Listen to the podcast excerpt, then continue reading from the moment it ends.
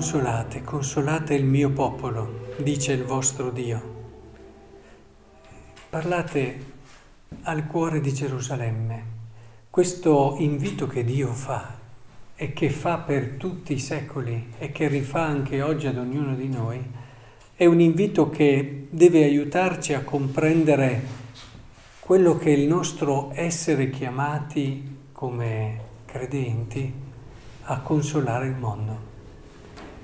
Siamo chiamati a consolare il mondo, sì, ma non dicendo chissà quale discorso, facendo quale discorso, che magari ci farebbe anche sentire dagli altri come superiori che hanno qualcosa da insegnare. Ma la vera consolazione è far vedere al mondo che c'è la possibilità di vivere una vita talmente bella, talmente piena, grazie all'incontro con Cristo, grazie al suo Vangelo, grazie al vivere, anche quando ti costa fatica, questo Vangelo, che è l'unico messaggio che il giorno d'oggi l'uomo può recepire. Noi siamo chiamati a consolare il mondo facendogli vedere che essere felici è possibile. Se girate un po' tante persone di varie età, anche a partire dai giovani come siete voi, vi accorgerete, come è stato definito in un bellissimo libro, i, eh, le passioni tristi. No? I giovani vengono definiti, riprendendo, riprendendo questa frase di Spinoza, i giovani dalle passioni tristi. E, ehm, girate un po' intorno ai gruppi di giovani che conoscete. E, ehm, quando trovate più bisogno di di cose strane, di cose particolari, di sbagli o comunque questo bisogno di fare sempre qualcosa di diverso, è un segno chiaro che lì c'è un animo inquieto, un animo che non ha ancora trovato la sua dimensione, la sua pace, il suo posto. È importantissimo che nel mondo dei giovani voi possiate portare questa consolazione, cioè far vedere al giovane che si può essere giovani contenti, che si può essere giovani felici nelle cose più ordinarie e semplici, si può essere felici vivendo ogni giornata in tutto il suo senso e significato più profondo. È questo che ti riempie il cuore, non sono quelle cose, anche le emozioni appunto. Quanti giovani a volte cercano continui stimoli continue emozioni, ma non è lì quello che ti riempie. L'emozione può essere una provocazione, può essere un risveglio, ma ti deve portare poi a trovare chi riempie la tua vita davvero, chi ti fa sentire unico, speciale, voluto, chi ti fa capire che non sei al mondo per caso, chi ti spiega il perché e il verso dove stai andando chi ti fa sembrare ogni giornata è molto bello perché se avete ascoltato la seconda lettera di Pietro, una cosa non dovete perdere di vista, carissimi, davanti al Signore, un giorno solo è come mille anni, e mille anni come un giorno solo. Questo lui lo sta spiegando perché si stanno lamentando un po' il ritardo della venuta del Signore e allora lui spiega ma non è che Dio è in ritardo, eh, le prime comunità lo aspettavano anche a breve, ma semplicemente ha pazienza perché vuole che nessuno si perda e quindi sta attendendo che tutti abbiano la possibilità di raggiungere la salvezza. E, e allora dice, a voi sembra tanto quello che è il tempo che è passato, ma per Dio mille anni sono come un giorno solo, per lui aspettare anche mille, duemila anni eh, è nulla per come è lui. E quindi cerca di spiegare che non devono perdersi d'animo eh, perché c'è un ritardo secondo le loro previsioni nella venuta del Signore. Però questo, questo parlare di un solo giorno è come mille anni, mille anni come un solo giorno, può anche eh, da noi essere visto nel senso di quello che stiamo dicendo come il valore grande che ha ogni giorno noi possiamo vivere ogni giorno come se fossero mille anni.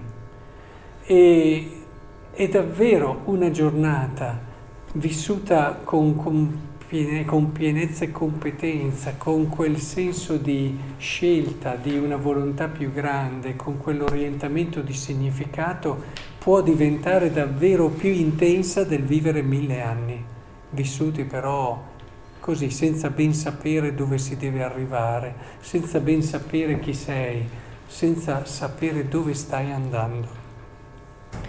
È per questo che allora un'esperienza come quella che abbiamo vissuto insieme vorrei che ci lasciasse davvero nel cuore quello che avete scelto di dedicare tempo togliendo tante altre cose che potevate fare in questi tre giorni, proprio per riscoprire il valore del tempo. Il tempo è una delle cose più preziose che abbiamo, non lo possiamo pagare ho incontrato persone benestanti che in un letto di ospedale avevano i giorni contati e mi dicevano darei tutto quello che ho e avevano tanto per avere un giorno in più. Ma non bastava tutto quello che avevano perché il tempo vale di più. E noi che ce l'abbiamo questo tempo, noi che abbiamo la possibilità di scegliere come vivere ogni giornata, fin dal mattino, vorrei davvero che portassimo a casa questa consapevolezza. Eh, la preghiera del mattino non è semplicemente un dovere religioso che abbiamo, non è un compito che facciamo che ci fa star bene perché abbiamo fatto quello che si deve fare, non è eh, tante altre cose che possiamo spiegare in tanti modi. Eh, è certamente incontrare Dio, è certamente dialogare con Lui, è certamente ritrovare se stessi in Lui, ma è anche ricentrarsi su questa cosa. Se tu preghi al mattino ti metti davanti alla tua giornata con uno spirito diverso, sapendo che quello che hai davanti è il regalo più bello che ti possa essere fatto. Le ore che hai davanti sono una meraviglia di dono che ti dice che sei amato, perché qualcuno ha ancora creduto in te, perché non è scontato che ci alziamo al mattino e apriamo gli occhi. Io quando vado a letto non lo do mai per scontato e ogni volta che li riapro mi viene spontaneo ci credi ancora in me? Grazie. E questa è la preghiera del mattino, di chi continua ad avere fiducia in te e ti fa capire che quello che hai davanti è il regalo più bello. Se davvero entriamo in questa prospettiva, entriamo nella giornata con una consapevolezza nuova e allora davvero rendiamo una giornata ricca come mille anni e, e soprattutto se viviamo l'amore, ragazzi, se viviamo l'amore nelle nostre giornate, superiamo i mille anni, perché mettiamo qualcosa di eterno nel tempo. Tutte le volte che ci apriamo al Signore con un atto di fede e in Lui amiamo e doniamo qualcosa agli altri, ci accorgiamo che quella giornata lì non finisce quando arriva mezzanotte, ma quella giornata lì non finirà mai più. E, ed è importante che entriamo in questa dinamica perché questo diventa il vero modo in cui possiamo diventare significativi per l'uomo d'oggi e quindi possiamo consolarlo, possiamo fargli capire che è possibile essere felici, perché viviamo ogni giornata nel modo più intenso, vero e bello. Sarebbe bello che tornando a casa da questi esercizi portassimo con noi nel cuore questa certezza e siamo un po' come Giovanni, siamo un po' come lui, che prepariamo, possiamo avere tutte le nostre caratteristiche, ma è Cristo quello che dà veramente significato e bellezza alla nostra vita. Noi possiamo avere tante qualità, tante... Ed è bello che il nostro agire sia come un preparare Lui, sia sempre al servizio di Lui. Che il Signore allora in questo ci aiuti ogni giornata vissuta in questa prospettiva.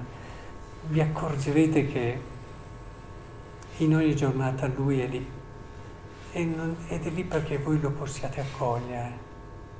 Pensate, quando avete qualcuno che, a cui tenete molto e sapete che lo incontrerete quel giorno lì, è un risveglio diverso. Ecco, la, la preghiera del mattino eh, ci aiuta proprio a completare questo risveglio. Oggi ho la possibilità di incontrare colui che può dare significato alla mia vita, colui che ha avuto fiducia in me, colui che mi ha accompagnato e seguito sempre. Ecco, questa conclusione vorrei davvero che non mancasse mai, l'inizio della giornata in questo modo. Provate a, a metterlo nei vostri programmi di esercizi provate a lavorare molto sulla preghiera del mattino.